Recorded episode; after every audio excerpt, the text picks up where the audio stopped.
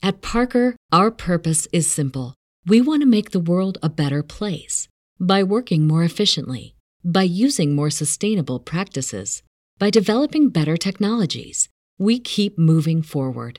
With each new idea, innovation, and partnership, we're one step closer to fulfilling our purpose every single day.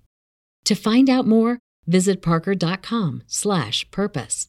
Parker, engineering your success. As humans, we're naturally driven by the search for better. But when it comes to hiring, the best way to search for a candidate isn't to search at all. Don't search, match with Indeed. When I was looking to hire someone, it was so slow and overwhelming. I wish I had used Indeed. If you need to hire, you need Indeed. Indeed is your matching and hiring platform with over 350 million global monthly visitors, according to Indeed data, and a matching engine that helps you find quality candidates fast. Ditch the busy work. Use Indeed for scheduling, screening, and messaging so you can connect with candidates faster. And Indeed doesn't just help you hire faster. 93% of employers agree Indeed delivers the highest quality matches compared to other job sites, according to a recent Indeed survey. And listeners of this show will get a $75 sponsored job credit to get your jobs more visibility at Indeed.com slash podcast. That's Indeed.com slash podcast. Terms and conditions apply.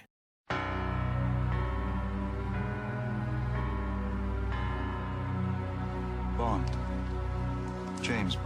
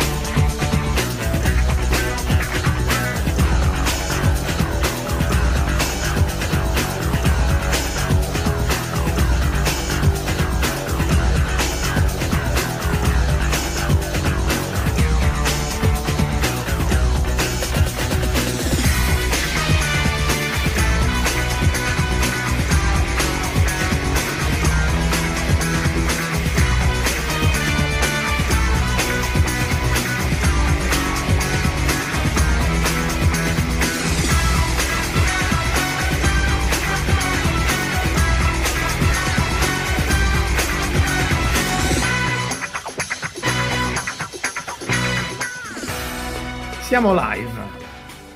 Buonasera a tutti, salutiamo i nostri Buonasera. ascoltatori visori li- liveisti. Sono qui con Marco Taddia e Andrea Bersani. Buonasera. Ciao. Di Fantascientificas e Andrea, colonna portante eh, di Scientificas, nonché anche collega nel rutilante mondo del- della fisica nucleare dell'INFN.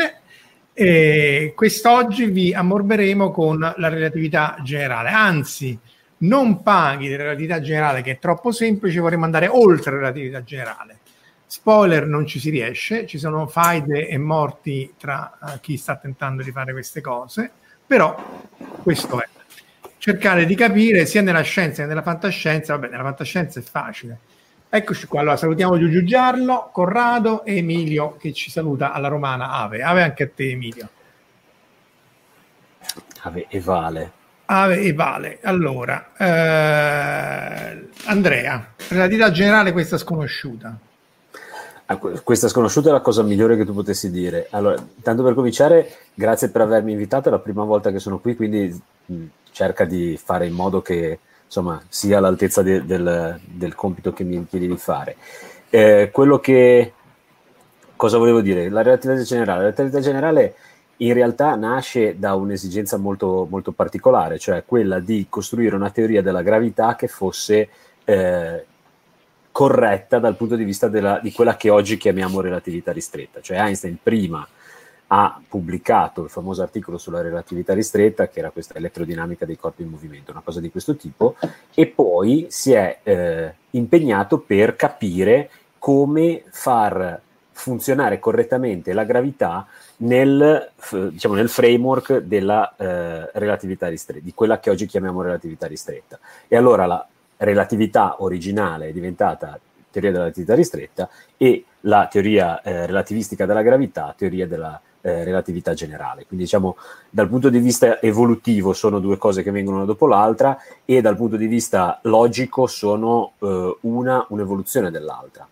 Se mh, vogliamo fare anche una piccolissima nota storica, la relatività ristretta era un qualcosa su cui lavoravano in tanti, eh, Mach, eh, Lorenz, c'erano, c'era tan, tanto interesse e movimento intorno al capire come potesse funzionare questa eh, teoria, diciamo, questo, questa, questo problema della propagazione della luce a velocità fissata. Era un qualcosa eh, finita eh, e fissata dalle equazioni di Maxwell. Era un qualcosa che in qualche modo eh, creava un grosso interesse tra i fisici teorici. Quindi Einstein ha dato un contributo sicuramente fondamentale, ma non era da solo a fare questa cosa. Mentre invece, se noi andiamo a vedere la relatività generale, lo sforzo per costruire una teoria eh, relativistica della gravità se l'è portato avanti Einstein sostanzialmente da solo, cioè c'era qualcuno con cui aveva a che fare, è famosa la sua eh, relazione epistolare con eh, Eddington,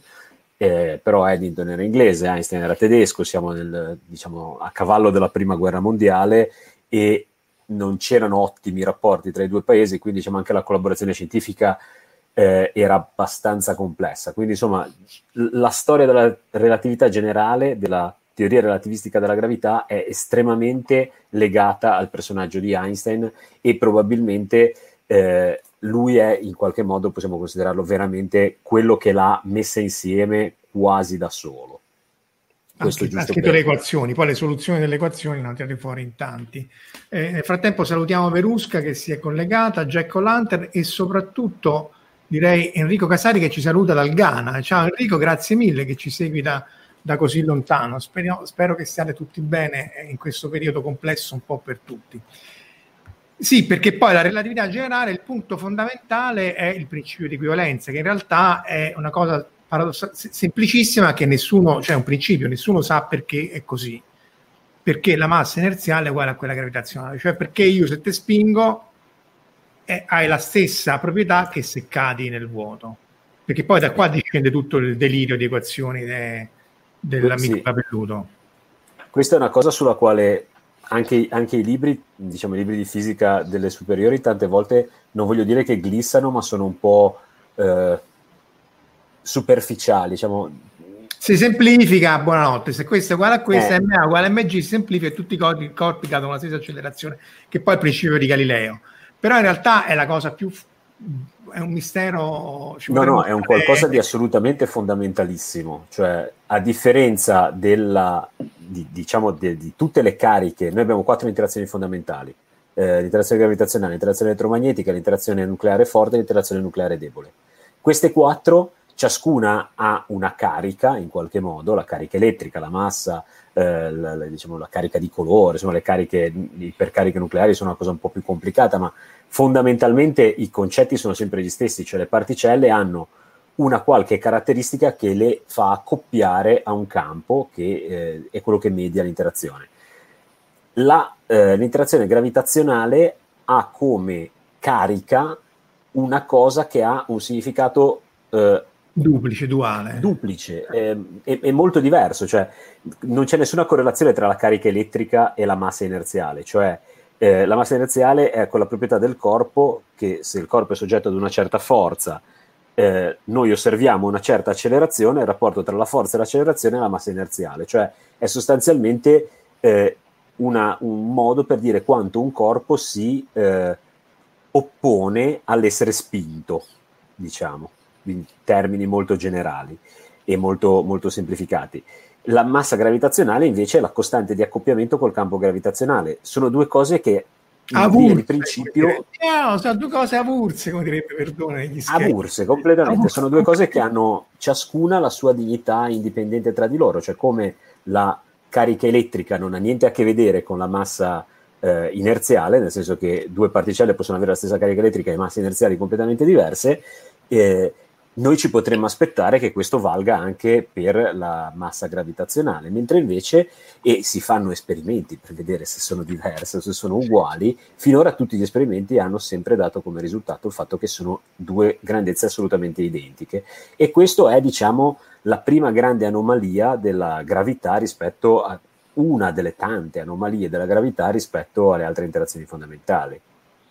Sì, poi solo attrattiva, insomma, però da, que- da quello effettivamente Einstein appunto l'ha preso come principio, ha dedotto le, le, le, sue equazioni, questa è una delle forme, ovviamente non andiamo nei dettagli, ma essenzialmente eh, sono equazioni molto complicate perché qui ognuno di questi indici qui in realtà ha quattro valori, cioè le tre coordinate spaziali e quella temporale, quindi è quello appunto che si tiene conto dello spazio-tempo, che è un modo complicato per dire S uguale a V per T, cioè lo spazio uguale a velocità per tempo, poi eh, devi tener conto della distorsione causata dalle masse e così via.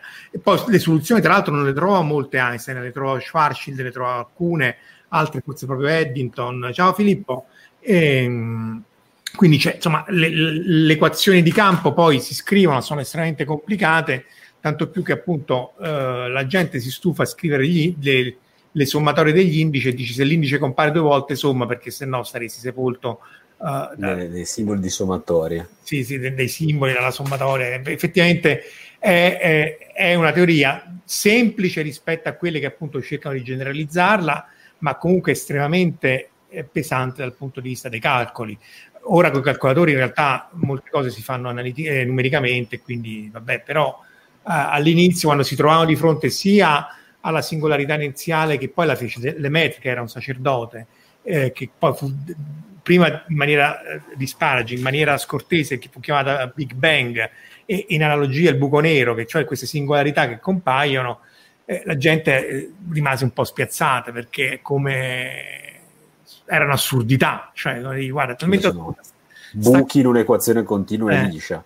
Sì, eh, praticamente cose e anche che non lì, dovrebbero esserci e anche lì non è che se ne esca tanto bene, cioè dal buco nero eh, non ne esci fisicamente, ma non ne esci neanche metaforicamente, nel senso che la, quello che è la singolarità iniziale non, non, non, non si capisce, cioè non si capisce com- come, come, possa esistere un oggetto puntiforme, se effettivamente è puntiforme, però poi al di fuori del raggio di Schwarzschild, cioè se c'è un collasso di buchi neri, no, l- le onde gravitazionali ormai se ne sono viste tante eh, e di nuovo questo eh, rispetta perfettamente la relatività generale che un po' questo è il problema no? cioè nella fantascienza eh, e qui Marco forse ci può fare qualche esempio di cose che violano la relatività cioè è chiaro che in fantascienza Beh, tutto, tutto ma eh, allora, adesso che violano la, la, relatività generale, intanto volevo chiedere, prima di entrare proprio nella fantascienza, una domanda puramente tecnica. Perché questa relatività generale ha sconvolto così tanto la fisica eh, del secolo scorso e quindi ci stia, che ci stiamo ancora trascinando dietro adesso? In soldoni, ecco. Se... Ah, forse ha sconvolto più la meccanica quantistica come sconvolgimento proprio mm. a livello che dice filosofico. Beh, sono, due, sono due cose entrambe molto rivoluzionarie, sono due sconvolgimenti tutti e due. La, secondo me, allora, tanto una, piccola, una piccolissima nota. Prima dicevi che la matematica è molto complessa, non è solo molto complessa, ma una grossa fetta della matematica che serve per la relatività generale è stata sviluppata per la relatività generale cioè alcuni concetti di calcolo tensoriale, oggetti particolari che appaiono nelle equazioni della relatività generale sono stati sviluppati per poter costruire la teoria della relatività generale, cioè il tensore di Ricci Curbastro, è, il tensore di Ricci, il signor Ricci eh, lavorava in quegli stessi anni sulla matematica di quel tipo. Poi i suoi eredi sono stati più furbi di lui e adesso fanno Franciacorta in Franciacorta. Mi sembra molto più saggio diciamo che se non altro hanno differenziato. Comunque la matematica non è solo complessa, è anche proprio stata costruita apposta come Newton si era costruito il calcolo differenziale per poter diciamo, fare le sue equazioni sulla gravità. Eh, Einstein e un gruppo di altre persone del suo tempo eh, si erano costruiti la, la, matematica per poter fare la, eh, la relatività generale, cioè una cosa eh, super, eh, super complessa da quel punto di vista lì. Per quello che riguarda invece quanto è sconvolgente la realtà generale, allora sicuramente la meccanica quantistica ci sconvolge perché ci toglie dei concetti che sono fondamentali per noi, tipo quello di prima e dopo. Eh, all'interno del Sole ci sono delle reazioni che se il prima e il dopo a livello microscopico avessero lo stesso significato che hanno per noi, non potrebbero avvenire. Cioè, se la meccanica quantistica a livello microscopico non sconvolgesse talmente tanto la, la realtà e la nostra percezione della realtà da far sì che prima e dopo si eh, cambino di significato, eh, non, non, potrebbe stare acceso il sole. Questo diciamo a livello proprio così molto... Eh, il sole no, non potrebbe stare acceso, ma lui non lo sa e sta acceso comunque. Lui sta acceso perché c'è il calabrone questo. la relatività generale per certi versi ha, ha un altro livello di, diciamo, di, di, come posso dire, di penetrazione nella, nella nostra percezione della realtà. Eh, la, la, gravità è in qualche modo la prima grande interazione, la prima interazione fondamentale della natura che è stata studiata. Cioè, Newton ha avuto questa idea geniale, probabilmente una delle idee più straordinarie della storia della scienza, di capire che poteva esserci un'interazione a distanza tra corpi. Questa è una cosa che per noi oggi è abbastanza naturale, pensiamo a tutto il wifi che abbiamo intorno e siamo già sereni. Ma ai suoi tempi non c'era niente di tutto ciò, cioè il fatto che la Terra potesse attrarre la Luna o che potesse attrarre un oggetto che cade o che il Sole potesse attrarre la Terra era qualcosa di rivoluzionario ai suoi tempi. Eh, ciò nonostante, nonostante il fatto che appunto noi abbiamo eh, studiato per prima la, gravi- la, la, gravità e poi siamo arrivati alla relatività e così via, eh, resta misteriosa, resta qualcosa di complesso, resta qualcosa che più, più, andiamo nel dettaglio e più scopriamo che ci sono delle cose che ci sfuggono. La relatività generale ha questo eh, fortissimo impatto quando noi pensiamo a che cosa sono lo spazio e il tempo. Cioè, quando noi pensiamo allo spazio e al tempo, siamo abituati a pensare a delle cose che vivono al di fuori, diciamo, della nostra realtà, degli oggetti fisici noi abbiamo mh, x, y e z, tre assi, il tempo che scorre, poi già la relatività ristretta ci dice che sì, il tempo scorre ma non scorre per tutti allo stesso modo e già questo ci crea una serie di, eh, diciamo, difficoltà a visualizzare questa cosa. La realtà generale ci dice qualcosa di ancora più sconvolgente per certi versi, cioè che lo spazio e il tempo non hanno significato se non c'è anche qualcosa. Cioè se non c'è niente, non, neanche, non si possono neanche definire lo spazio e il tempo. Cioè, noi impariamo che c'è questa classe di sistemi di riferimento privilegiati, sistemi di riferimento inerziali. Quando siamo alle superiori iniziamo a fare esercizi di meccanica, il moto del proiettile, tutte queste cose qua, bellissime questi sistemi di riferimento inerziali. Questi sistemi di riferimento inerziali sono quelli in cui un corpo permane nel suo stato di quiete o di moto rettilineo uniforme a meno che non sia soggetto a forze esterne. E poi, andando avanti, scopriamo che di sistemi inerziali non ne esistono sono sistemi relativistici. Ma i sistemi no, relativi sono, sono il, sistema, ideali. la cosa più simile è un sistema che è liberamente cadente. Cioè se noi immaginiamo di essere dentro un ascensore che sta cadendo liberamente all'infinito all'infinito, allora lì dentro noi siamo in una condizione per cui effettivamente se noi moldiamo un corpo a mezz'aria, quello rimane lì a mezz'aria. La stazione spaziale per certi versi è un corpo liberamente cadente, nel senso che nella sua orbita intorno alla Terra è come se continuasse a cadere e a mancare la Terra perché la Terra, cioè perché va abbastanza veloce da non, non cadere. Poi. Cioè, beh, ha, un, ha, una sua decadenza, poi gli ridano gas e ritorna su. No, no, quella, quella è con l'atmosfera, però diciamo, la, quello che dice Andrea è che ah. la, eh, gli astronauti si, si, dice che stanno in caduta libera, perché effettivamente è come il proiettile che Newton lancia oltre l'orizzonte, quindi continua a cadere, ma continua a cadere dietro l'orizzonte. Continua a cadere oltre l'orizzonte e gira intorno alla Terra. Quindi in, que- in, quella situazione sei in una situazione di microgravità o comunque di un corpo liberamente cadente. Quella è la cosa più simile a un sistema eh, inerziale che noi possiamo trovare. Cioè un sistema che è soggetto alla forza gravitazionale terrestre e eh, in rotazione. Quindi in realtà sono due effetti non inerziali, cioè il fatto che i corpi cadrebbero per la gravità e il fatto che c'è una, un'accelerazione centrifuga con una forza apparente simulano insieme una si cancellano sempre perché le due masse sono uguali non si capisce perché si cancellano per virtù dello Spirito Santo e quindi è, come se tu galleggiassi.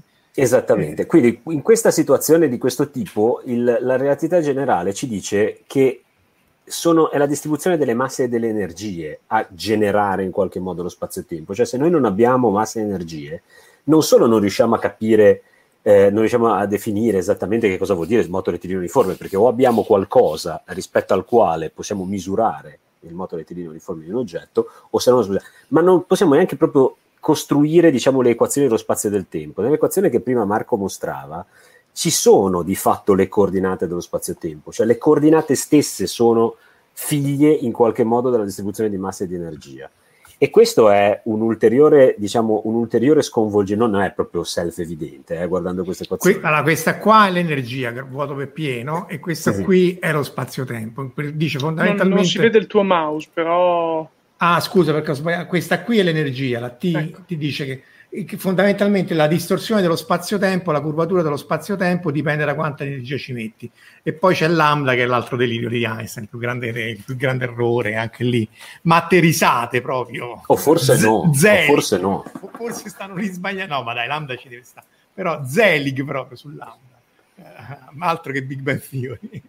Comunque essenzialmente questo dice, dice lo spazio-tempo è distorto da massa o energia, che tanto è la stessa cosa infatti poi la prima prova della, della, della relatività generale fu quando eh, osservarono l'eclisse, cioè con un'eclisse di sole osservarono... Ah, che hanno visto stella. la stella dietro, sì, ok. Sì, nel 29 di maggio del 19 ci fu un'eclisse, Edding, proprio Eddington credo andò uh, a osservare, c'era questa stella che geometricamente in uno spazio piatto eh, euclideo doveva stare dietro al Sole, quindi non si sarebbe dovuta vedere, invece appunto il campo gravitazionale del Sole fa sì che la luce viene, viene deviata. E... Perché per la luce la via più corta è quella di fare la curva, giusto? Sì, sì, esatto, esattamente. E, beh, eh, mi state sconvolgendo adesso io che sono un ignorantone, abituato a vedermi, e eh, non cito dei film pseudoscientifici blockbuster di alcuni registi, che, di cui un film adesso deve uscire a breve, quindi no, non lo sto citando per te Marco, non sto facendo nomi. Vabbè, no, no, no, eh, lì il, buco, il, buco, nero era giusto, dai, il buco nero era quasi giusto. E era, era, la luna di fianco eh, che non era giusta. È tutto il resto che non è. però, eh, però effettivamente eh, a voler fare l'ant- l'anti-avvocato del diavolo, quello rendeva bene l'idea. Il resto della storia, secondo me, violava tutto, tutte le ma quello che viola da sempre tutte le, le leggi è tipo Star Wars o Star Trek. Cioè, quindi io Beh, in Star Wars mi, mi, ricordo, aspetta che eh, dico questa, in episodio 8, sì, il penultimo, mi ricordo che ha, si è lanciato a velocità iperspaziale contro un'ammiraglia squarciando la metà. E, e lì si sono sollevati polveroni di, di hater e di fan eh, riguarda questa scelta, perché non si era mai vista una cosa del genere. Quindi... Sì, ma diciamo che lì, allora, se tu basta che acceleri, ma anche al un decimo della velocità della luce, non è che devi andare nell'iperspazio alla guerra stellare. Se tu pensi che... Eh, eh, se tu pensi che, che, che, che nei detriti spaziali, quelli veri, che sono in orbita a 15 km al secondo, anzi a 7 più 7, un pezzettino di unghia ti perforerebbe la finestra della stazione spaziale, eh, immagina se vai anche a un decimo della velocità della luce, eh, faresti un botto che non... Uh... Beh, eh, l'hai messa a te su Facebook la foto dello Space Shuttle quando è stato centrato sì, da un detrito sì, sì, piccolissimo, più piccolo di un'unghia e a, fatto, a momenti buca il, il finestrino sì, eh, ok, Verusca ho capito, però io sto facendo un po' finta, in realtà io capisco, eh, cioè io... ma in realtà, non, Verusca, in realtà non ci capiamo niente, né, né io né Andrea non lo so, ma perché è un delirio. Quindi noi è semplicemente quel minimo in più per fare la supercazzola relativistica e, perché poi adesso andremo a quelli che invece ce la fanno a tutti che sono quelli che fanno o le stringhe o la quantum gravity che secondo me è altro che Conte Mascetti. Diciamo, comunque, diciamo ma... che abbiamo preso in mezzo il povero Marco Taddia facendo un po' questa scenetta, ma non, non, due, due, piccolissimi aneddoti. Uno è su Eddington e Einstein. Ad un certo punto pare che Eddington sia stato avvicinato da un tale Silverstein che pensava di essere un grande esperto della relatività generale e abbia detto: Ah, signor Eddington, pare che ci siano, siano solo tre persone al mondo che conoscono e capiscono la relatività generale. E pare che Eddington l'abbia guardato. E chi è la terza? e gli abbia detto è che non mi viene in mente chi è il terzo, perché evidentemente eh, diciamo, non aveva, non, aveva eh, sì, non, gli piaceva pensare che cioè, era abbastanza sicuro del, del fatto che eh, non ci fosse non molta altra gente oltre a Einstein e Eddington stesso che avesse capito quella roba. L'altra, l'altro aneddoto è di questo libro. Questo è un libro, scusate, bellissimo, Principle of Physical Cosmology. Il signor Ma Peebles, dov'è che l'hai comprato? A, a New York nella libreria delle Torri Gemelle, quando c'erano ancora le Torri Gemelle. Peebles nel frattempo ha preso il premio Nobel per la fisica, per, proprio per il suo contributo alla, alla cosmologia. Questo libro è abbastanza massiccio, Anzi. e eh, al suo interno c'è un grosso capitolo dedicato alla realtà generale in cui dice proprio esplicitamente guardate che questa è una breve e eh, sommaria introduzione un bignamino, una cosa se proprio volete capirci qualcosa dovete studiare sul libro serio e quello spessore della breve introduzione è questo per dire Uno... qual, qual, è lo, lo, spessore della breve cioè, introduzione? Questa è la parte cosmologica. questa è la, la parte, parte di relatività generale. Quindi insomma è, è, non è un argomento proprio easy. Sì, sì. No, rimanendo sempre sulla fantascienza, eh, ho parlato adesso di Star Wars e eh, le velocità smodate, diciamo così.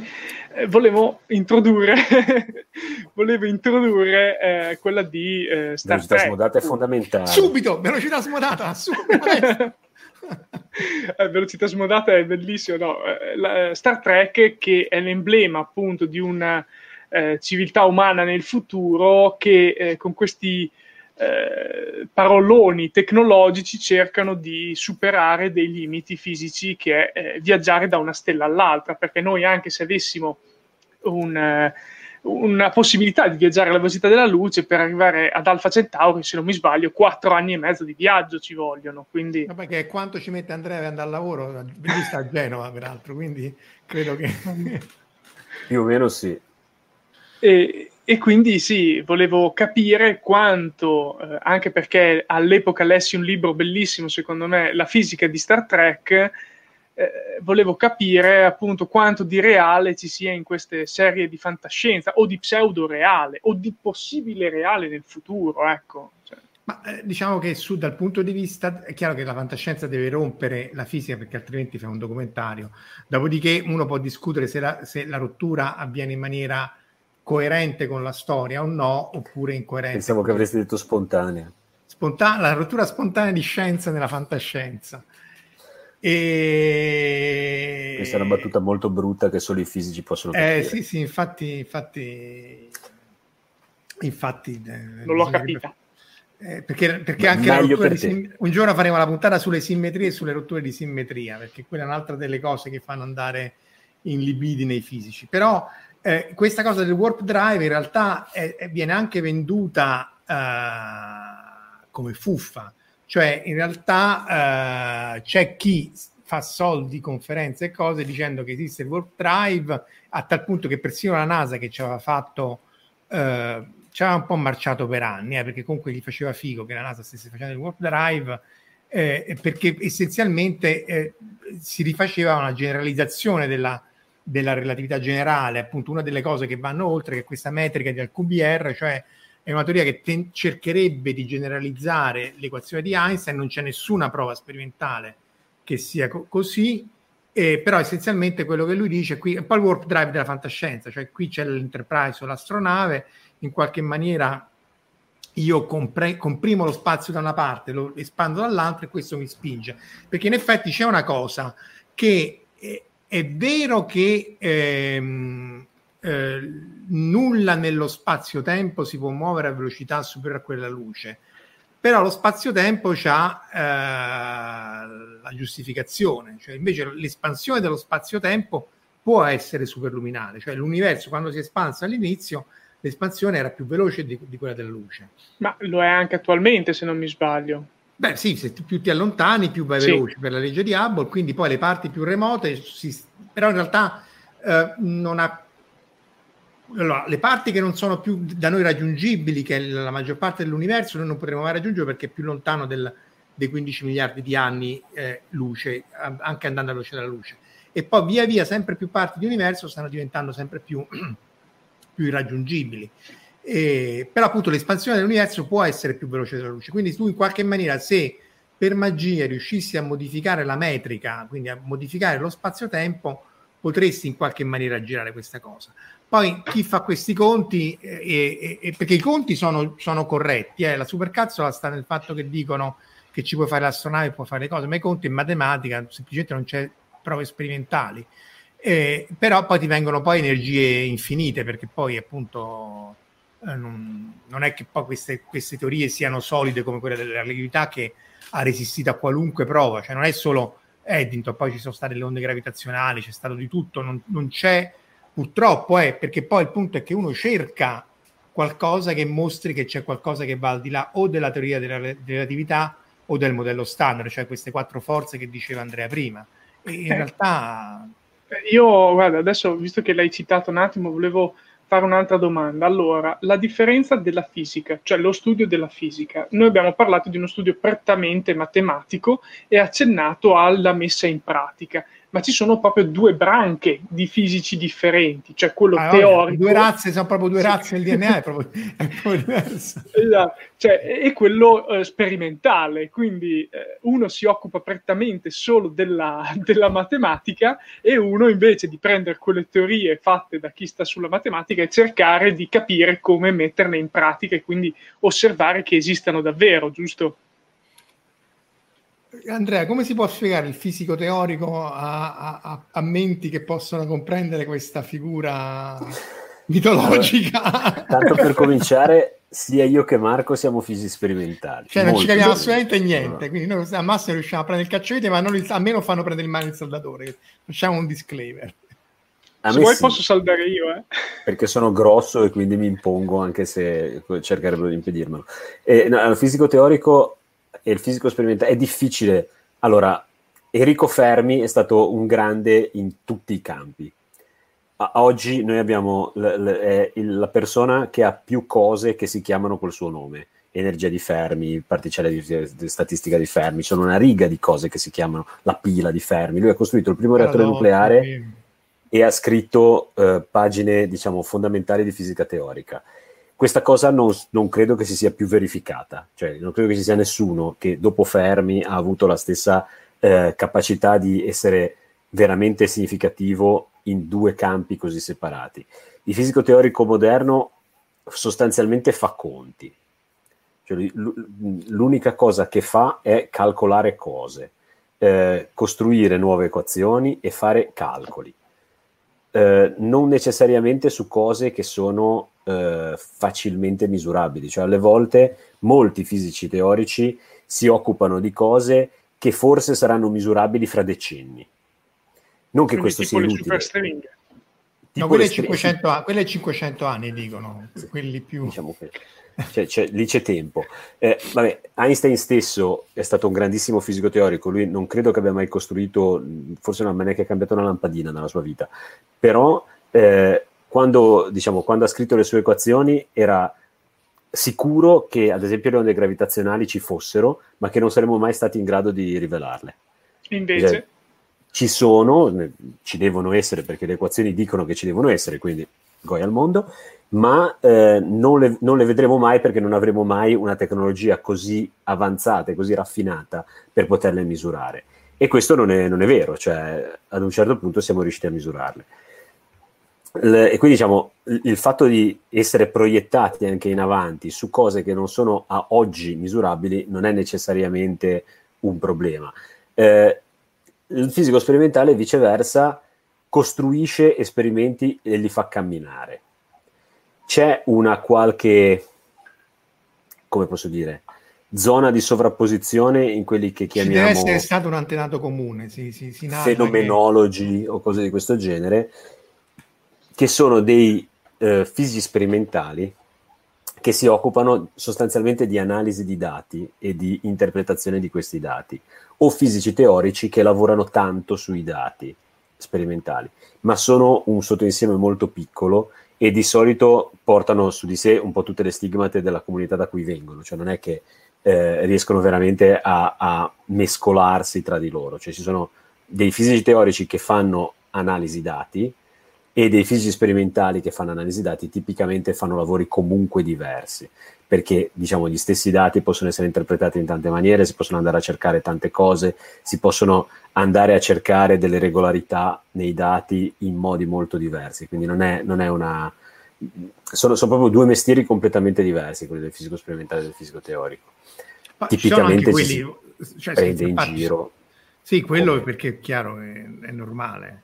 Eh, in realtà poi ci sono quelli che, ti dicono fai, fai, questa misura qua per vedere questa cosa qui, però effettivamente i, i, gli eredi di Einstein, cioè quelli che cercano di generalizzare la relatività generale, non si pongono proprio il problema della fattibilità del, del, del, della misura, anche perché poi in realtà, perché insomma c'è, c'è un'ultima cosa che, che manca ai tasselli, è vero che la relatività generale ha resistito a tutto, ogni misura è perfettamente, eh, però è, è, anche vero che il fatto stesso che esista la meccanica quantistica fa sì che le due teorie siano completamente incompatibili, cioè la relatività generale ha bisogno di sapere esattamente dove sono le masse per calcolarti appunto come è distorto lo spazio-tempo e la meccanica quantistica ti dice no, io non, non ha senso quello che tu mi stai chiedendo, o dici, io ti dico la posizione o ti dico la velocità delle masse e quindi arrangiati. Quindi le due teorie sono assolutamente incompatibili e oramai saranno forse un secolo, no, però eh, 60 anni sì che tentano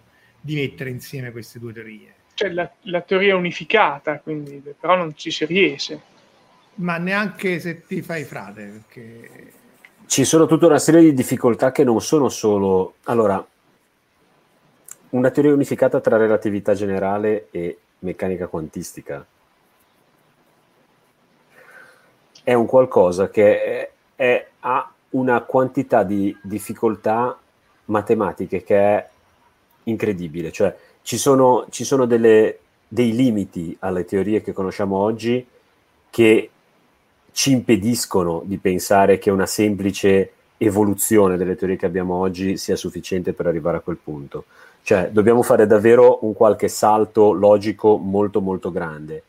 Eh, cosa intendo con questo? Quantizzare, creare una teoria quantistica della luce non è semplice. Diciamo, la, la, le equazioni della meccanica quantistica dell'interazione elettromagnetica non sono, inter- non sono equazioni semplicissime, però le conosciamo, le conosciamo molto bene, l'abbiamo fatto un sacco di misure, sappiamo che si comportano molto bene quando dobbiamo prevedere delle cose. Quello che ci manca è capire come, diciamo, eh, al limite come fare calcoli particolarmente precisi, come definire al meglio certe cose, però diciamo dal punto di vista generale noi siamo molto soddisfatti di come funziona quello. Una volta che sconosciamo quello, siamo passati a fare la teoria dell'interazione debole. L'interazione, la teoria dell'interazione debole è sostanzialmente uguale a quella elettromagnetica. Cioè, dal punto di vista Perché formale, sono la, stessa cosa, poi, poi si sono che... super simili e poi c'è appunto l'unificazione della teoria elettrodebole che ci dice che in realtà sono due aspetti di una stessa interazione.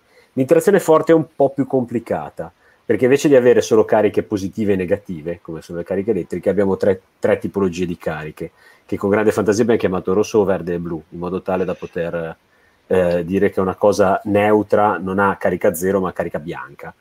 Eh, però dal punto di vista poi formale ci sono tutta una serie di altre complicazioni perché l'intensità dell'interazione aumenta distanziando le sorgenti invece che avvicinandole come succede per l'interazione elettromagnetica, cose di questo genere, ma di fatto dal punto di vista formale ancora siamo su una teoria che sostanzialmente è uguale a quella eh, elettromagnetica. E la teoria gravitazionale da quel punto di vista lì, cioè se noi ci potessimo accontentare di questo, potremmo creare una teoria gravitazionale che contiene gravitoni invece che fotoni che mediano l'interazione gravitazionale, le sorgenti hanno certe caratteristiche, la carica eh, di interazione invece di essere data con dei parametri, bisogna darla con un buffo meccanismo che è quello di prima della eh, violazione della, della rottura della spontanea della simmetria, perché altrimenti le equazioni diventano troppo complicate, però in qualche modo ci si riesce. Cioè, dal punto di vista formale non sarebbe una cosa infattibile è che poi una volta che l'hai fatto ottieni delle equazioni che non ti danno nessun risultato sensato. A filo, sta a filo, a piombo, sta a piombo. Potresti anche farlo, però poi alla fine ottieni, ottieni delle equazioni che ti danno dei risultati che non hanno senso. Perché? Perché la, uno dei tanti problemi che ci sono è proprio sempre il principio di equivalenza, cioè il fatto che la massa inerziale e la massa gravitazionale sono la stessa cosa. Eh, per i fisici delle particelle le unità di misura sono energia, inverso dell'energia, potenza dell'energia. Tutte le altre, cioè lunghezze, tempi, eccetera, eccetera, misuriamo tutto in funzione di energie, ponendo certe costanti uguali a 1. Le, la, le costanti di accoppiamento di tutte le interazioni di, cioè la, la, la, carica elettrica la definiamo come multipli della carica dell'elettrone. Quindi non ha bisogno di carica di un'unità di misura, è un numero puro. Allo stesso modo l'interazione debole e l'interazione forte diamo, costruiamo delle cariche che non hanno un'unità di misura. Per l'interazione gravitazionale questa cosa non si può fare e non poterlo fare a causa del fatto nuovamente che la massa ha questo ruolo super privilegiato rispetto alle altre cariche delle interazioni fondamentali distrugge un pezzo della teoria che ci serve per fare i calcoli sulle altre interazioni. Quindi anche se dal punto di vista formale non sarebbe impossibile definire eh, equazioni analoghe a quelle che esistono per le, le, altre interazioni, poi dal punto di vista efficace una volta che ce l'hai non ci puoi fare nulla. Non ti servono a nulla praticamente. Non ti sì, servono a nulla. Non solo, e poi non ci puoi fare il motore, non ci puoi fare l'hyperdrive, non ci puoi fare... cioè ti dà proprio dei risultati sbagliati e, la matematica che cerca di ovviare a questo è, cioè ci sono due strade, ci sono varie, ma insomma una è, è appunto quantizzare la relatività generale, cioè facendo la meccanica, la, la relatività quantistica, e l'altro è con le stringhe, ossia dire no, le particelle puntiformi non esistono, perché anche lì c'è un mistero che voglio dire.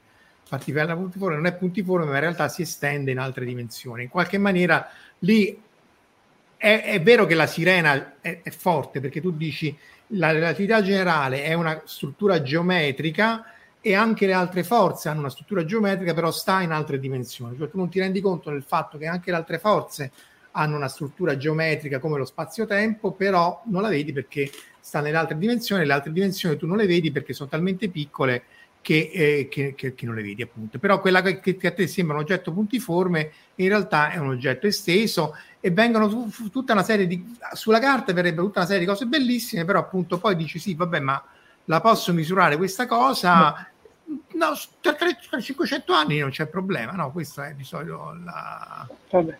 Oh, alla, fine, a, alla fine sono come le centrali eh, cioè, termonucleari quindi che arriveranno tra 70-80 anni forse Mm, no, perché è più è, è, è, è, come dire il Mr. Fusion, eh, anche di più, mm. cioè qualcosa che è talmente al di là del, del, del perché appunto so, le, le, queste teorie sono poi teorie appunto estremamente complicate e sono queste due classi, no? questi due tipi, chi fa quantum gravity e chi fa le stringhe eh, diciamo, si odia amichevolmente. Questa qui, per esempio, è una proiezione tridimensionale di uno di questi spazi a sei dimensioni in cui si cerca appunto di tener conto, eh, e oramai è matematica, come diceva Andrea prima, tutta una serie di branche della matematica sono state, stanno venendo sviluppate per studiare eh, queste, questi oggetti che vengono dall'idea appunto di,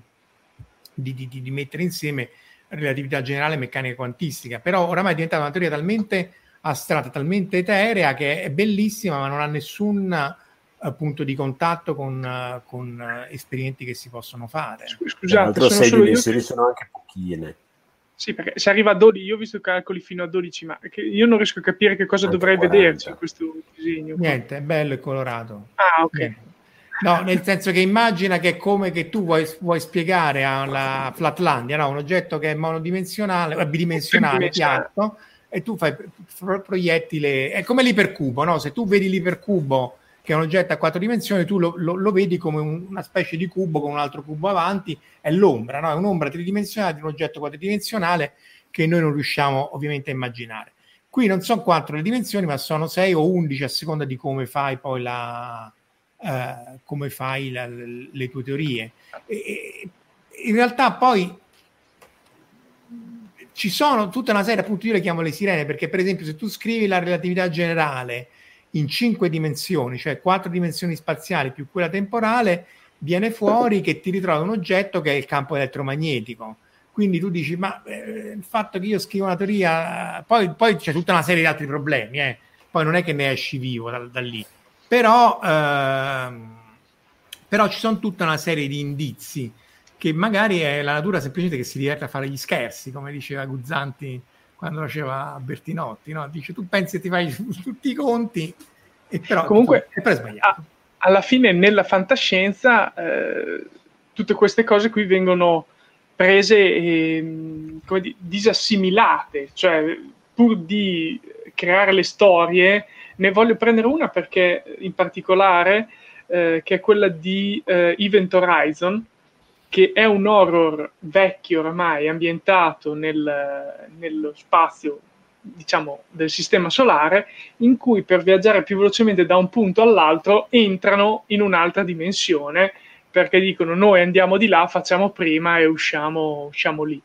Eh, queste cose qui sarebbero possibili a questo punto? Cioè... Allora, se entri nel buco nero non, non, esci. Anche lì si litiga su come muori, ma una cosa è certa, ci lasci le penne. Eh, c'era anche... certa muori male. Muori, muori, oddio, però comunque eh, muori. Eh, poi c'è The Black Hole, dovremmo fare una puntata su buco nero, c'è The Black Hole in cui finiscono nel buco nero, c'era Joe Aldeman che per andare più veloce della luce diceva basta che vai a velocità quasi a quella della luce contro una stella di neutroni e ti ritrovi l'altro capo della galassia.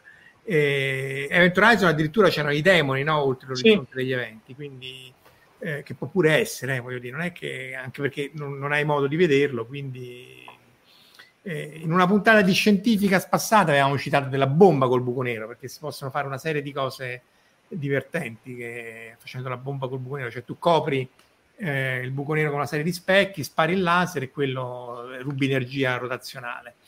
E c'era Giugiu Giarlo che prima citava sempre nel campo della fantascienza Gambaster, che era un vecchio anime ehm, eh, di, di Achianno, che è più famoso per Evangelio, ma qui lui si sbizzarriva, appunto, vedete, qui si vanno quasi alla velocità della luce e quindi tutte le stelle stanno concentrate verso il centro, cioè la parte centrale, l'effetto Doppler relativistico, quando, eh, punta al top, bravo, vedi che, vedi che le basi il Taddia le copre.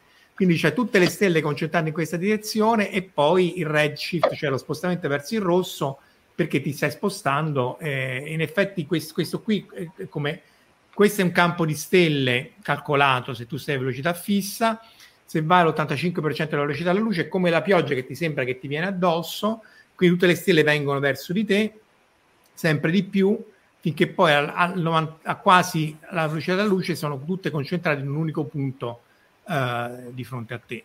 Quindi ci sono esempi di fantascienza in cui in qualche maniera uh, anche lì in Gambaster prendevano il Giove e facevano un buco nero come arma, insomma, facevano cose un po' uh, borderline, però uh, erano s- simpatiche in qualche maniera, ri- rispettavano la soprattutto la relatività speciale, cioè loro effettivamente eh, si trovavano nei pressi di un campo gravitazionale e poi passavano molto più tempo per loro quando tornavano sulla Terra. Quindi eh, anche in Event Horizon mi pare che poi loro non rimanevano incastro- incastrati eh, sul bordo di questo. Sì eh, no, c'è una mia amica che mi ha mandato un messaggio, stava seguendo in diretta, ha detto io non ci sto capendo nulla. Eh, però mi piace, scusate, no, no, è, è, purtroppo l'argomento è, un argomento estremamente eh, eh tosto. Però diciamo, forse uno dei, dei, dei, dei temi è, è, una teoria estremamente complicata, ma che te, la gente tiene sotto controllo a tal punto che è riuscita a fare rivelatori di onde gravitazionali e esattamente quello che loro vedono è esattamente quello che ci si aspetta da Einstein. Però d'altro canto il fatto che noi vi parliamo tramite un computer che funziona con i principi della meccanica quantistica vuol dire che questa teoria è sbagliata, cioè è, è, che entrambe le teorie hanno dei buchi. Che entrambe le teorie hanno dei buchi e c'è una, una, qualcosa che è al di là. Ora, se questo, che cosa sia non si sa, eh, e tra l'altro non è neanche ovvio che si possa sapere, perché poi uno degli altri parenti del, dei problemi aperti è quello della materia oscura, cioè quella che fa ruotare le galassie in maniera come se ci fosse una melassa che le tiene insieme per quasi un secolo, forse no, ma quasi per parecchie decine di anni si ritiene siano del, delle particelle che appunto interagiscono solo gravitazionalmente, forse secondo la forza debole. In realtà non si dovrebbe chiamare materia oscura, si dovrebbe chiamare materia trasparente, perché non è che assorbe la luce e quindi è nera, ma è trasparente perché la luce proprio non gliene frega niente, non, non ci interagisce. E però si è fatto di tutto e non si riesce a trovare nessuna evidenza sperimentale né sugli acceleratori di particelle né noi abbiamo fatto vari esperimenti nello spazio. C'era qualcosa che ci faceva credere, ma appunto anche lì faceva gli scherzi, né sottoterra. Sottoterra sono arrivati al punto, ne parlavamo con Giuliana, sempre di Scientificast, che, che sono i neutrini quelli che adesso ti rompono le scatole. Cioè tu sei arrivato a una sensibilità talmente elevata che eh, mannaggia questi neutrini che sono fonte di rumore, che, che, che miliardi di neutrini attraversano un'unghia ogni secondo e non interagisce ovviamente, quindi immagina... Perché è un neutrino. Infatti mi sembra che i rilevatori di neutrini siano nel Gran Sasso qua in Italia. Sì, uno, sì, sì. uno dei molti, più grandi... Molti esperimenti sono lì. Eh, Oppure in fondo al mare. In fondo al mare, nelle, nelle miniere, nel, dove, dove sei schermato dal resto. E, e, e anche a Kamiokande, nella miniera di Kamioka in Giappone e così via però il punto è che non si riesce a trovare evidenza di, di, di questo, cioè noi se tu conti solo le stelle eh, o nella nostra galassia... Ci manca della massa. Esatto, cioè dovre- dovrebbero ruotare secondo Newton in questa maniera, in realtà vedi che la curva è piatta, che vuol dire che qui c'è della massa in più. Dopodiché ci sono anche le teorie mondo, cioè che, che di nuovo modificano la relatività generale, ma non riescono a tener conto di tutta le, l'evidenza sperimentale, perché è sempre un gioco a rincorrersi, no? Io faccio la teoria e tu me la devi dimostrare. Io faccio una misura che viola la tua teoria e quindi ci deve essere un'altra teoria. Ora qui il, il, la battaglia tra relatività generale e, e meccanica quantistica è che entrambe sono valide nei loro contesti, cioè grande scala e scala infinitesimale. Quindi non c'è una misura che viola una o viola l'altra, perché non siamo capaci di fare una misura eh, e vedere sta cosa. Eh, però dici il fatto che entrambe esistano e, e, e, lottano insieme a noi eh, vuol dire che, eh, che, tutte e due sono sbagliate, non, non, c'è, non c'è, niente da fare. Eh, quindi dovremmo lavorarci ancora, magari con dei disegnini, come ci sta dicendo Verusca, per capirci meglio, eh, per, per, arrivare a qualcosa di unico, di completo. Siamo, siamo sempre lì alla fine, cioè cercare qualcosa che, che ci unisca. Ecco. I disegnini Verusca sono i diagrammi di Feynman, che però appunto che sono quelli che fece Feynman, vinse il Nobel facendo i disegnini e tra l'altro lui era un gran figo, suonava i bonghi eccetera eccetera, un giorno dovremo fare una puntata solo sui diagrammi di Feynman, però nel caso della meccanica, della, no, della, della relatività generale il disegnino non, non abbasta. Eh, non, non... non basta perché il disegnino viene bene quando uno può analizzare interazioni a livello proprio puntuale, cioè ad esempio due elettroni che si avvicinano, si scambiano un solo fotone e poi si riallontanano. Questa è un'approssimazione ovviamente molto grezza, però diciamo i diagrammi di Feynman sono, sono proprio disegnini, mm, non sono nient'altro che semplici disegnetti in cui ci sono particelle che entrano, particelle che escono e ondine che sono le particelle che si scambiano attraverso questi diagrammi si può calcolare la probabilità che succeda una cosa, si può calcolare dove vanno a finire le particelle che escono e tutta una serie di, di cose interessanti. Quello, il, dice, quello è un, un qualcosa che funziona bene quando riusciamo a fare interazioni che sono, a misurare interazioni che sono piccole. Eh, quindi appunto due elettroni che si scambiano un fotone. Le, nella, eh, l'interazione gravitazionale ha tra i suoi innumerevoli difetti quello di essere debolissima. Cioè, tra l'interazione, l'interazione elettromagnetica e l'interazione forte, l'interazione forte è 100 volte più intensa mediamente, qualcosa del genere, decine, centinaia, migliaia di volte più intensa. Eh, l'interazione debole è molto meno intensa, ordini di grandezza come potrebbe. Come potrebbe suggerire il, il nome? Come il nome tende un po' a suggerire. L'interazione gravitazionale rispetto all'interazione debole è mostruosamente debolissima. Quindi no, no, quello che diceva prima Marco, eh, visto in un altro modo, è proprio il fatto che noi non riusciamo a misurare la gravità, gli effetti della gravità su scala microscopica, perché su scala microscopica gli effetti della gravità sono mascherati da tutte le altre interazioni che sono decine di ordini di grandezza più grandi rispetto a quello della gravità. Miliardi, Quindi... miliardi. Infatti, tra l'altro, questo è uno degli altri problemi, cioè per, perché la gravità è miliardi, miliardi, miliardi, miliardi di volte più debole di tutte le altre. E una delle spiegazioni che uno dice è che no, in realtà sono tutte della stessa forza e che le linee di forza, cioè la forza della gravità, sta nelle altre dimensioni e tu non le senti.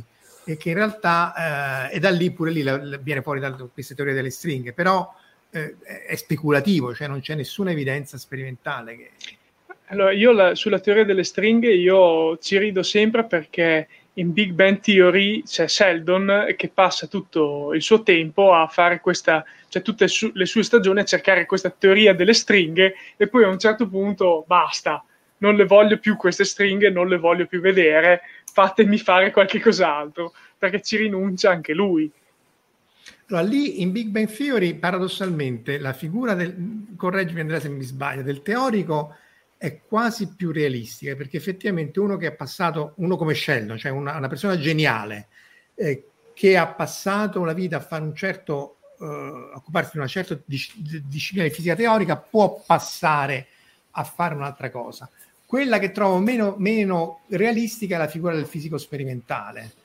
Ha fatto il disegnino, ah, ecco eccolo. Il Rusco, questo è tutto per te. Questo è il disegnino. E è quello che dicevo, due elettroni che si scambiano un fotone. Il TARDIS alle mie spalle sono due, due, due armadi, armadi cinesi. sì, sì, praticamente quello è qualunque forza, anche le calamite fanno quello, la luce fa quello, fanno tutti quello. E, ehm, però appunto la, la, la, nella gravità questa cosa non si riesce a fare e, e, e non si capisce appunto perché sia più debole di tutte le altre forze eh, e non c'è nessun modo per, per fare, eh, per, appunto, né per trovare queste altre dimensioni, perché anche lì servirebbero energie immense. Eh. Allora, un, un'altra cosa che voglio chiedere, giusto per far capire le dimensioni dell'opera titanica di eh, trovare le onde gravitazionali. Eh, spiegateci un attimo eh, quanti sistemi di rilevazione ci sono nel mondo e come funziona questo array di rilevazione, perché è, è un impianto immenso questa... La storia delle onde gravitazionali inizia con esperimenti che, si, che erano delle specie di antenne, cioè dei cilindri di alluminio di un paio di tonnellate tenuti a temperature prossime allo zero assoluto, mm-hmm. che eh, facevano da amplificatori di, di vibrazioni, c'erano tenuti su con un, con un filo sottilissimo dentro un, un, impianto che li isolava dal resto del mondo e se, avesse, se, se, fossero arrivate onde gravitazionali della giusta frequenza, quell'oggetto si comporta come un diapason. Il diapason, tu prendi il diapason, gli dai un colpetto, un pezzo di metallo che si mette a vibrare con una certa frequenza, che di solito è quella della centrale. E in quel caso la frequenza di, diciamo, di accordamento, accordatura, accordatura, eh, era il, diciamo, dell'ordine del kilohertz. E quelle, quegli oggetti non hanno mai dato grandi risultati, purtroppo, perché eh, le onde gravitazionali che siamo riusciti a misurare avevano frequenza più bassa, dove questi, queste antenne, eh, che ce n'erano sicuramente almeno quattro in giro per il mondo, perché ce n'era una ai laboratori di Legnaro, ah, a Padova, Frascati. una a Frascati, una al CERN, una ce l'aveva Fras, eh, come si chiama? Mm, Frassati, eh, un genio di, della criogenia, eh, ce l'aveva Leida, eh, che però era sferica invece di essere una barra cilindrica, cioè c'erano diverse, diverse opzioni per questo oggetto. Quello che poi ha creato invece la, diciamo, la strada per misurare le onde gravitazionali era la, eh, era, sono stati gli interferometri. E gli interferometri sono quelli che giustamente sta citando Emilio, cioè eh, prendere una, una, sorgente di luce, separarla in due, eh, in due raggi perpendicolari tra loro, farla rimbalzare moltissime volte tra due specchi distanti diciamo un chilometro l'uno dall'altro, sia, un, sia, su un braccio che sull'altro, e poi ricomporre questa luce. La luce è fatta di onde, queste onde eh, quando vengono ricomposte fanno interferenza costruttiva o distruttiva, cioè eh, on- le onde si sommano in modo tale da fare una, eh, eh, un'onda più alta se sono in fase o annullarsi se sono in controfase o fare un qualcosa di intermedio se la fase non è né esattamente eh, 0 né 180 gradi, cioè eh, creare un'onda che ha un'ampiezza proporzionale allo sfasamento delle due onde. Un classico delle onde elettromagnetiche, anche solo dell'energia elettrica, quando la trasporti sui cavi mm-hmm. dell'alta tensione, quindi okay, sì. stesso sistema. Sì, esattamente, lo sfasamento delle, della trifase che se, diciamo, se i carichi non sono bilanciati scaldano i cavi, tutto in, e ti fanno bruciare la casa. Il, il, il principio di funzionamento dell'interferometro è quindi quello di avere questi due bracci messi a 90 gradi uno rispetto all'altro, cui, lungo cui le, le, particelle, i fotoni, in realtà, i fotoni di questo laser splittato, in realtà fanno eh, molti chilometri, fanno un g- grande numero di rimbalzi prima di essere ricombinati. Se arriva un'onda gravitazionale, l'onda gravitazionale abbiamo visto che la relatività ci dice che la, alla gravitazione è legata la forma dello spazio-tempo, la metrica dello spazio-tempo. Quindi in qualche modo deforma lo spazio-tempo, facendolo eh, contrarre e espandere a fisarmonica, esattamente.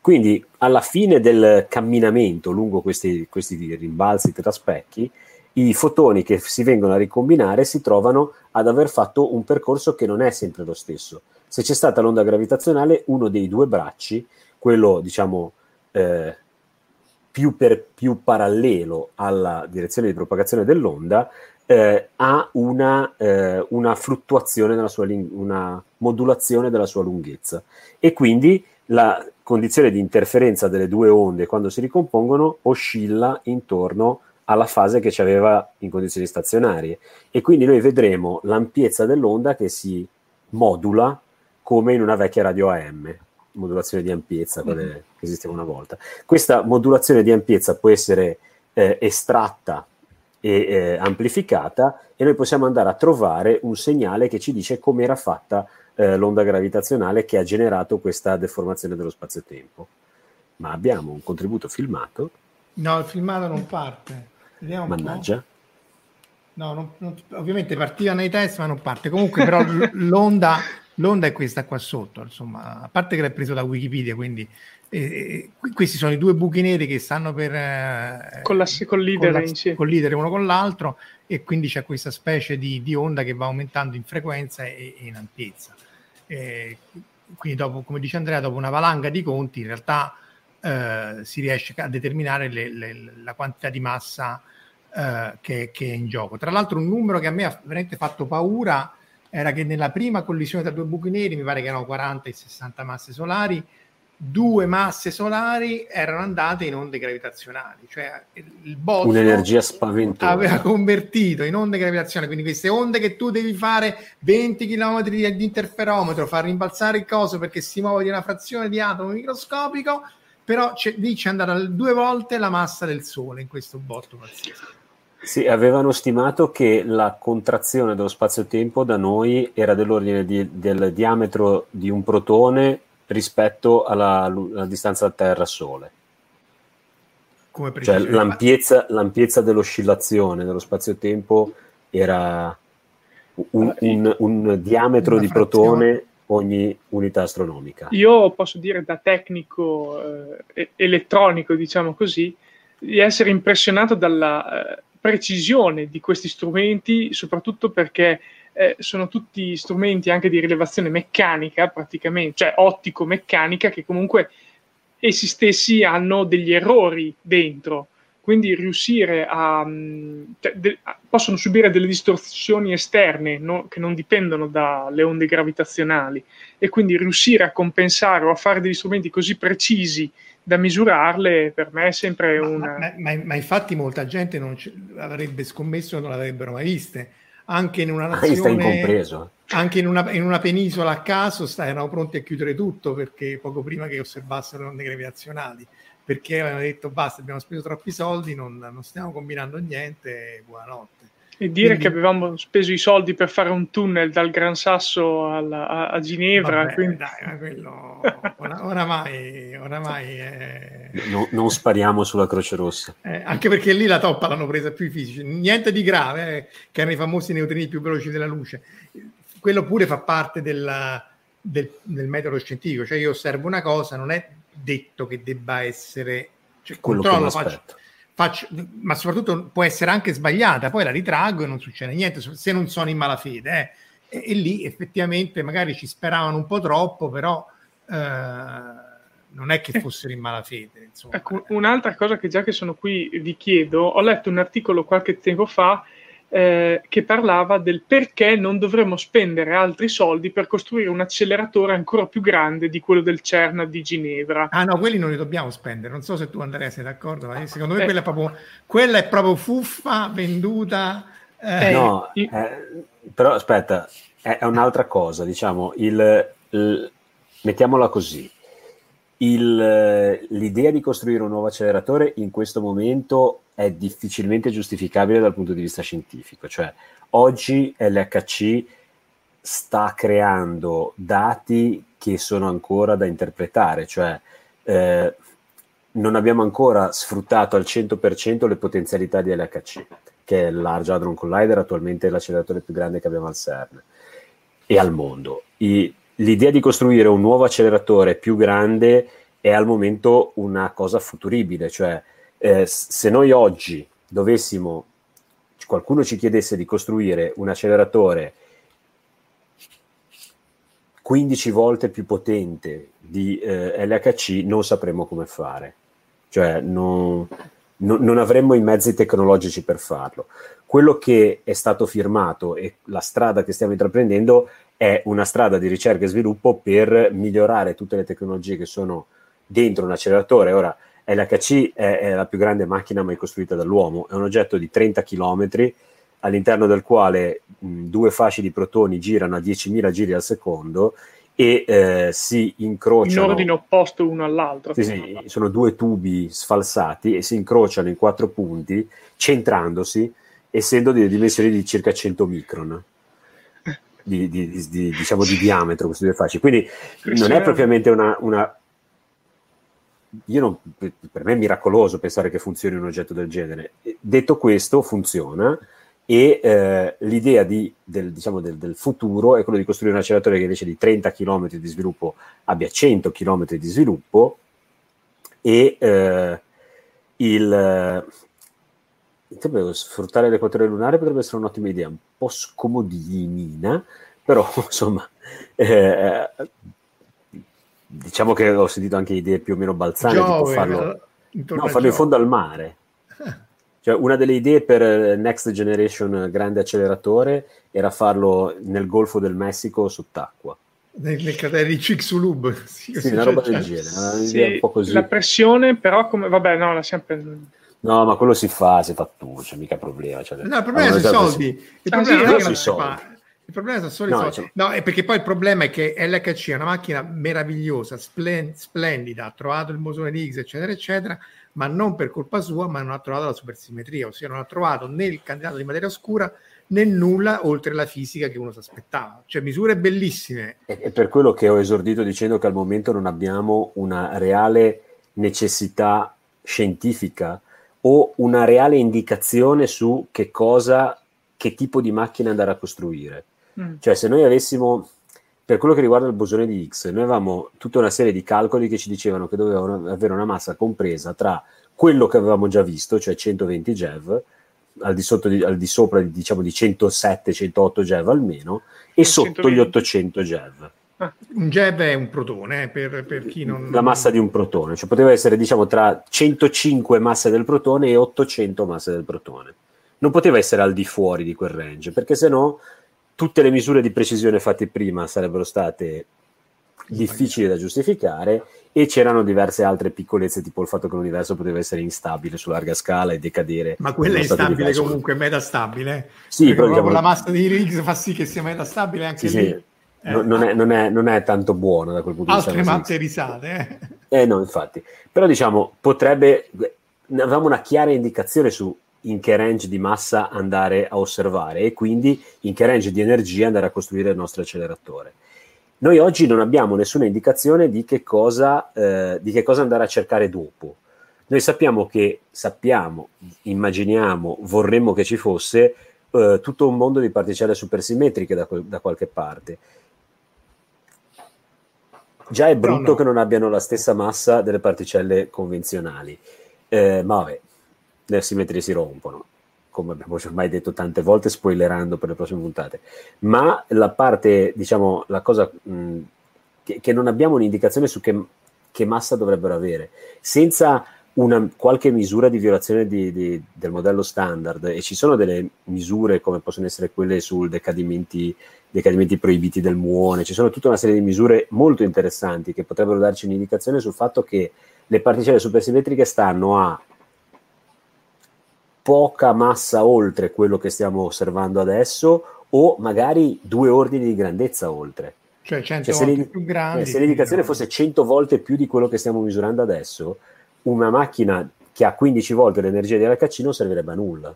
Di andare mm-hmm. sulla Luna. Quello è il problema più grosso. Quindi, diciamo, la, di per sé stesso io non trovo anzi positivo il fatto che ci sia un, uno studio per migliorare la tecnologia che sta dietro una macchina così complessa nella prospettiva che magari fra 30 anni vogliamo costruire un nuovo acceleratore dopo l'HC. Ma stiamo parlando di decenni al momento non c'è in realtà nessun progetto eh, realistico o, come posso dire, nessun progetto concreto. Sono mm. tutte cose molto lontane dall'essere... Cioè, eh, forse andrebbe meglio riprogettare altri esperimenti per andare sempre nello, un po' più nello specifico con questi strumenti che abbiamo già, come Atlas, l'LHC, cioè questi questo è difficile da dire. La fisica delle particelle dopo l'aerospaziale e i militari è probabilmente l'ambito in cui si utilizzano tecnologie più spinte, mm, materiali più moderni, tecnologie più particolari, più strampalate. Quindi diciamo c'è eh, da questo punto di vista eh, il fatto di, di andare a utilizzare strumenti nuovi fa parte del, del, mestiere, nel senso con gli strumenti vecchi tutte le misure che si potevano fare l'hanno già fatte. Questo è diciamo l'assioma da cui mm-hmm, devi partire. Quindi, tu devi sempre pensare di costruire qualcosa che ancora non è stato fatto per fare una misura che ancora non è stata fatta. Detto questo, però, co- come fai? Cosa scegli? Scegli quello che ti dà più, come posso dire, mh, più plausibilmente ti potrà dare un risultato. Oggi come oggi eh, questi esperimenti vengono in mente Mutue o, o Meg, che sono esperimenti in cui appunto si vanno a cercare fenomeni che senza particelle che non sono mai state osservate dovrebbero essere proibiti. Nel momento in cui riuscissimo a osservare uno di questi fenomeni, potremmo iniziare a dire, vabbè, tanto per cominciare ci vuole una qualche particella in più rispetto a quelle che conosciamo, perché altrimenti non l'avremmo osservato. E potremmo anche iniziare a mettere dei paletti su che massa, che caratteristiche queste particelle dovrebbero avere.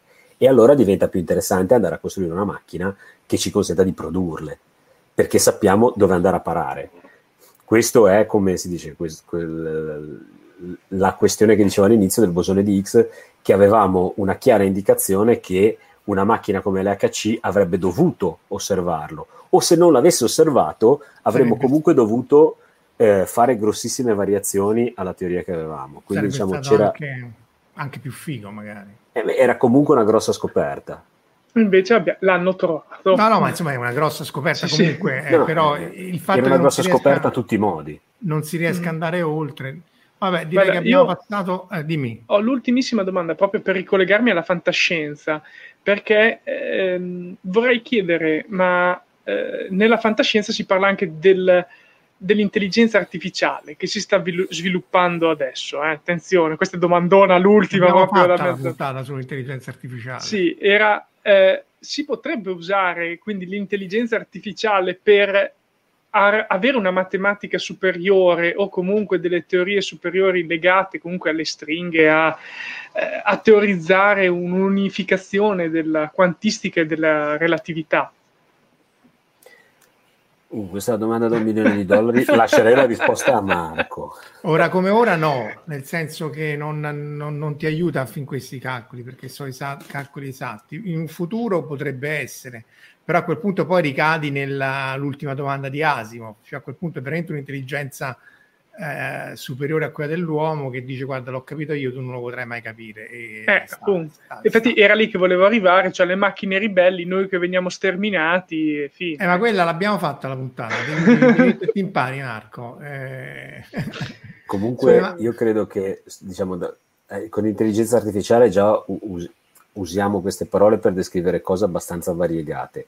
L'intelligenza artificiale nel senso di nel senso più comune del termine, cioè un sistema di algoritmi che imparano dai dati che gli vengono dati in pasto e in qualche modo trovano delle correlazioni su questi dati, cioè imparano cose eh, per, per, attraverso l'esperienza, tra virgolette, da quel punto di vista lì io immagino che sia abbastanza difficile trovare una, una nuova teoria, mentre e, e sono già utilizzate per analizzare dati, quello sicuramente.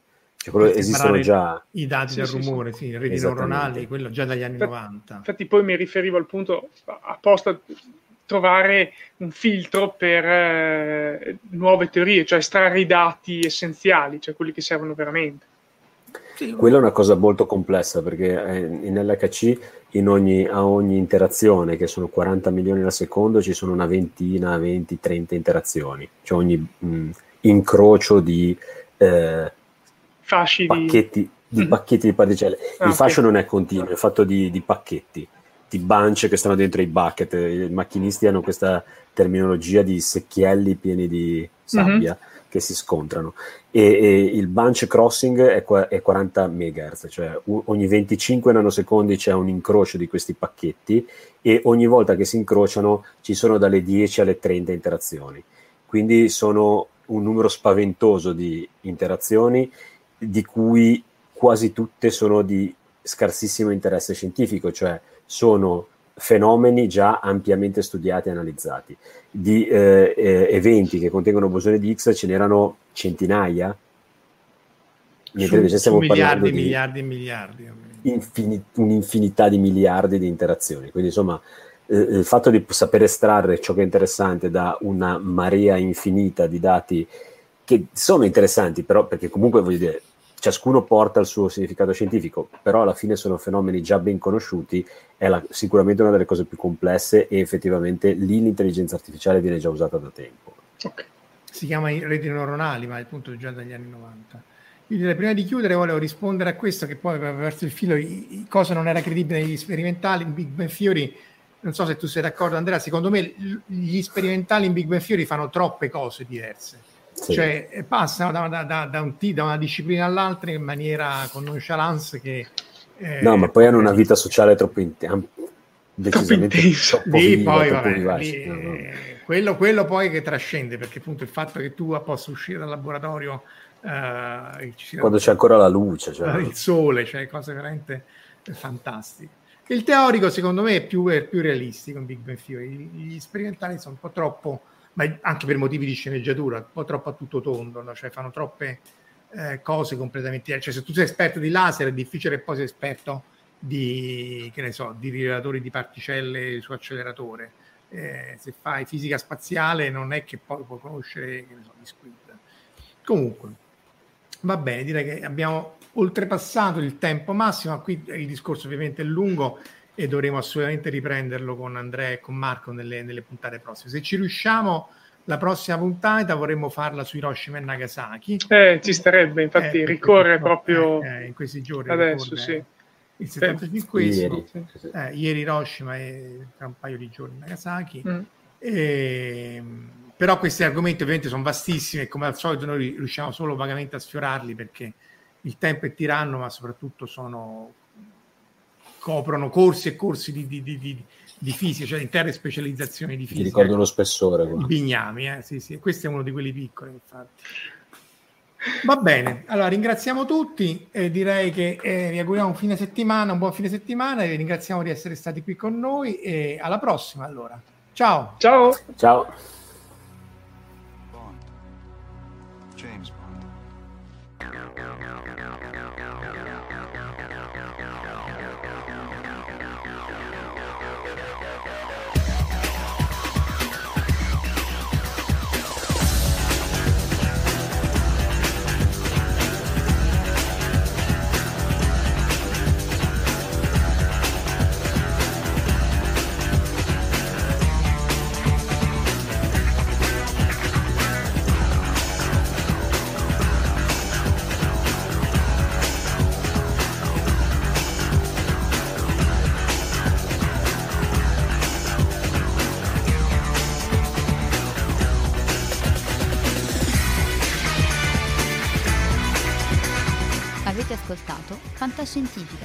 Podcast di fantascienza e cronache della galassia, da un'idea di Paolo Bianchi e Omar Serafini, con il contributo cibernetico del Cylon Prof Massimo De Santo.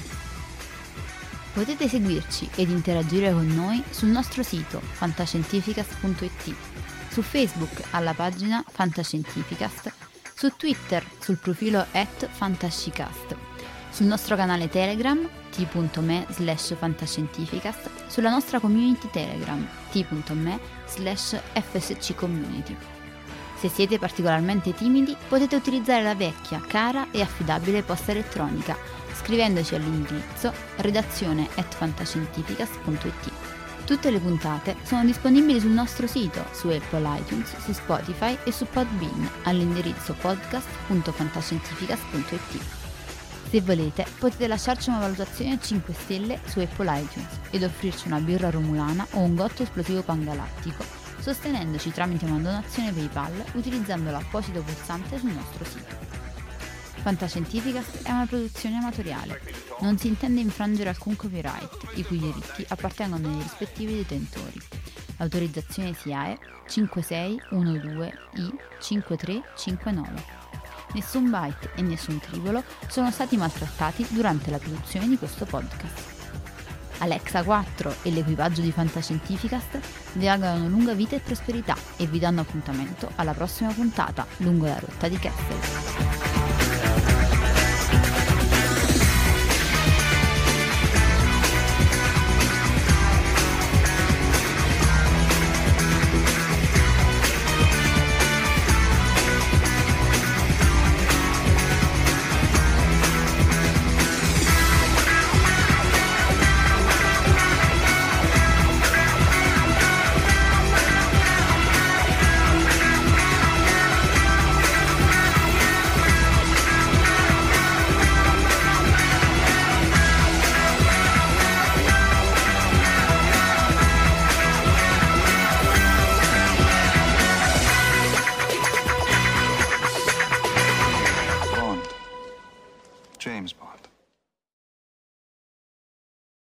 Parker, our purpose is simple.